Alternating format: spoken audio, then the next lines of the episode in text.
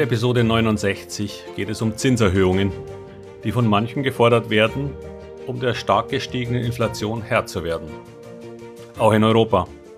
Doch aus meiner Sicht unterliegen die Befürworter hier einem fatalen Trugschluss.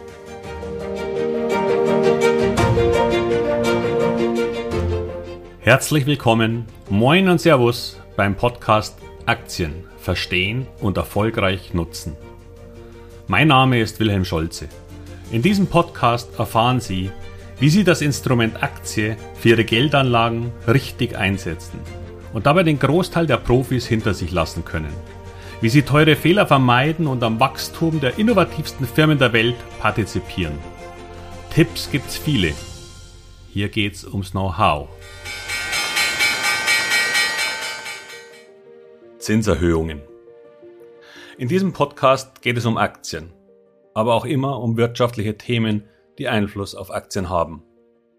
Ich möchte Zusammenhänge erklären und meine manchmal auch nicht ganz konforme Sicht der Dinge aufzeigen. Denn wie in vielen Themen wird vieles manchmal nur sehr oberflächlich betrachtet. Ich versuche eine Ebene tiefer zu gehen. Manchmal zwei.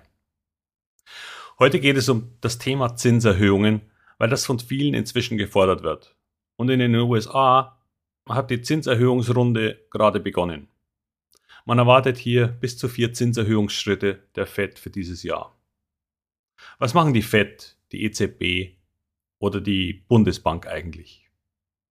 Nun, es gibt sicher viele Aufgaben, aber die wichtigste ist die Steuerung der Inflation. Für die Bundesbank war das früher die absolute Priorität. Für die amerikanische Fed und die EZB kommt eine gewisse Steuerung der Konjunktur und damit der Schaffung von Arbeitsplätzen dazu. Am meisten öffentlichkeitswirksam ist die Steuerung der kurzfristigen Zinsen. Die Aktienmärkte starren wie die Maus auf die Schlange, wenn die FED-Entscheidung zu Zinsanhebungen wieder anstehen. Die Finanzwelt steht still und die Menschen in den Finanzabteilungen schweigen, um das sensationelle Ergebnis abzuwarten. Es ist wohl ein wenig so wie in dem Film Glücksritter mit Eddie Murphy, in dem, in dem ein ganzer Börsensaal auf den Crop Report wartet.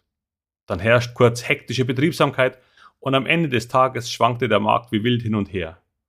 Und am Ende hat er das Gegenteil dessen getan, was die erste Reaktion war.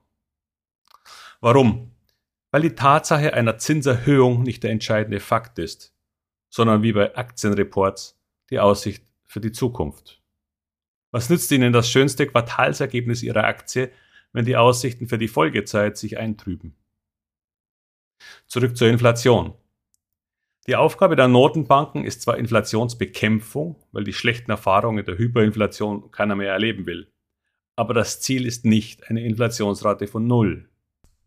Man möchte eine gewisse Inflation, damit die Konsumenten lieber jetzt als später kaufen. Bei Deflation, die wir seit Jahren durch Nullzins und Anleihenrückkäufe zu vermeiden suchten, besteht immer das Risiko, dass die Menschen ihre Einkäufe verschieben. Wird ja eh billiger in der Zukunft. Doch damit einher geht eine Schwächung der Wirtschaft. Jetzt. Soweit so gut. Also Inflationsbekämpfung als Ziel bei zu hoher Inflation. Doch was soll eine Zinserhöhung oder mehrere denn eigentlich bewirken? Nun, in der Theorie entsteht Inflation durch eine Überhitzung der Wirtschaft. Diese Superkonjunktur führt aufgrund der hohen Nachfrage nach Gütern zu steigenden Preisen, wenn das Angebot da nicht mithalten kann. Wenn mehr Leute Waren kaufen wollen, als ich Waren habe, bin ich in der wunderbaren Situation, die Preise erhöhen zu können. Denn dann kaufen zwar weniger Menschen, aber immer noch so viele, dass ich alles verkaufen kann, was ich produziere.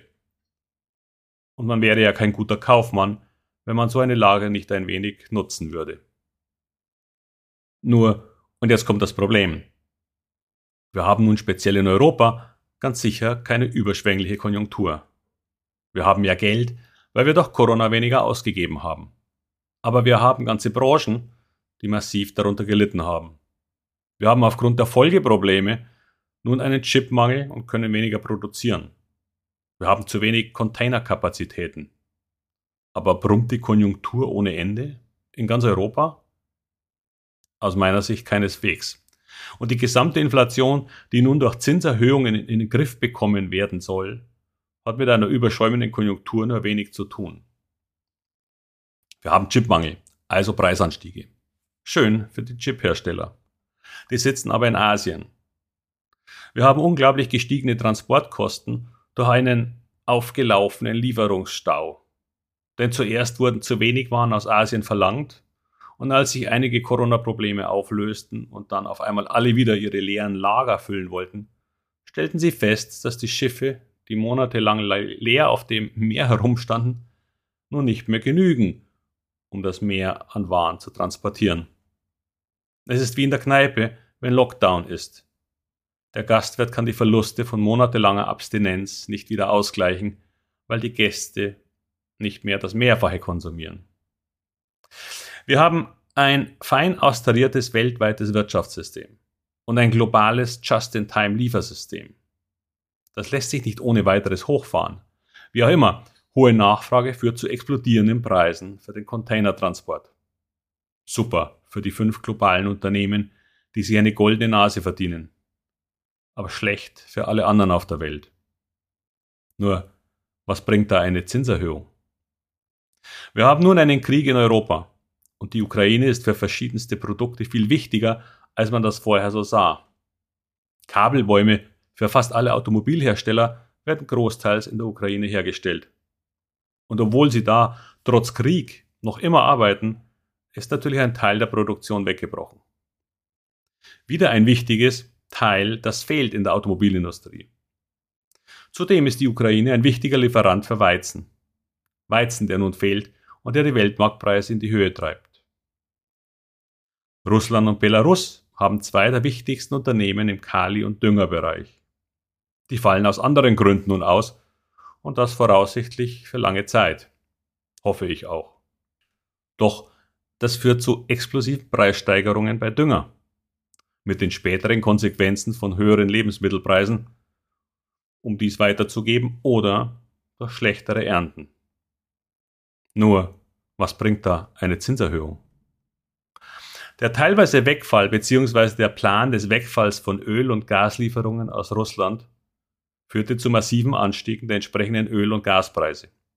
Das hat nun schon jeder an der Tankstelle feststellen dürfen, und aus meiner Sicht wird der Mangel daran bleiben.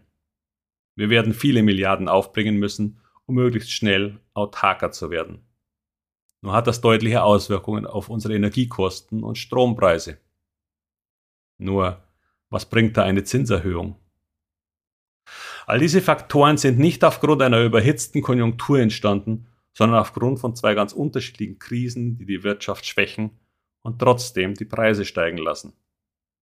Die Strompreise, die Düngerpreise und alle anderen Rohstoffpreise, die steigen, weil wir viel mehr Material für Elektroautos brauchen, wie Kupfer zum Beispiel oder Lithium, werden nicht ein Jota fallen, nur weil wir hier die Zinsen erhöhen. Was die Menschen brauchen, ist eigentlich das Gegenteil. Sie bräuchten Lohnerhöhungen, um sich ihr Leben noch leisten zu können. Zinserhöhungen, um die Konjunktur zu dämpfen, wollen aber genau das verhindern. Zinserhöhungen helfen dem vermögenden Teil der Gesellschaft, weil die überhaupt Geld haben, um es anzulegen. Auch wenn ein Zinssatz von 1 bis 2 Prozent diese Art der Inflation in keiner Weise kompensieren kann. Das kann man tatsächlich nur mit Aktien schaffen. Der Rest der Nichtvermögenden oder Schuldner muss dann allerdings mit höheren Kreditzinsen leben. Ist das das, was wir wirklich wollen? Denn Inflation bekämpfen wir dadurch leider nicht. Die ist nun da und sie wird bleiben. Vielleicht nicht mehr so hoch, aber viel höher als früher. Oder glauben Sie, dass die Strompreise wieder fallen werden? Jeder Sparer wird dabei leider weiter verlieren. Doch für Aktionäre gibt es durchaus spannende Gewinner und Aktien haben schon per se eine Art eingebauten Inflationsschutz. Allerdings nur, wenn man eine vernünftige Selektion trifft. Es gibt am Aktienmarkt immer wieder neue Chancen. Der Aktienmarkt lebt und er lebt von Veränderungen.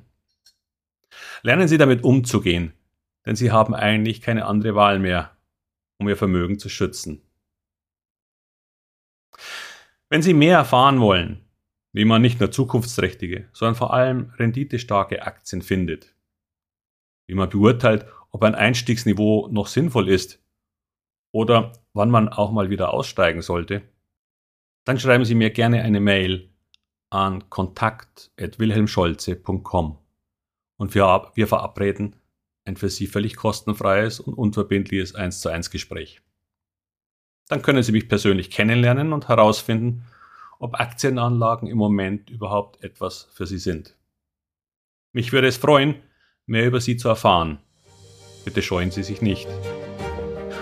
Und damit bis zum nächsten Mal und immer erfolgreiche Investments wünscht Ihnen Ihr Wilhelm Scholze.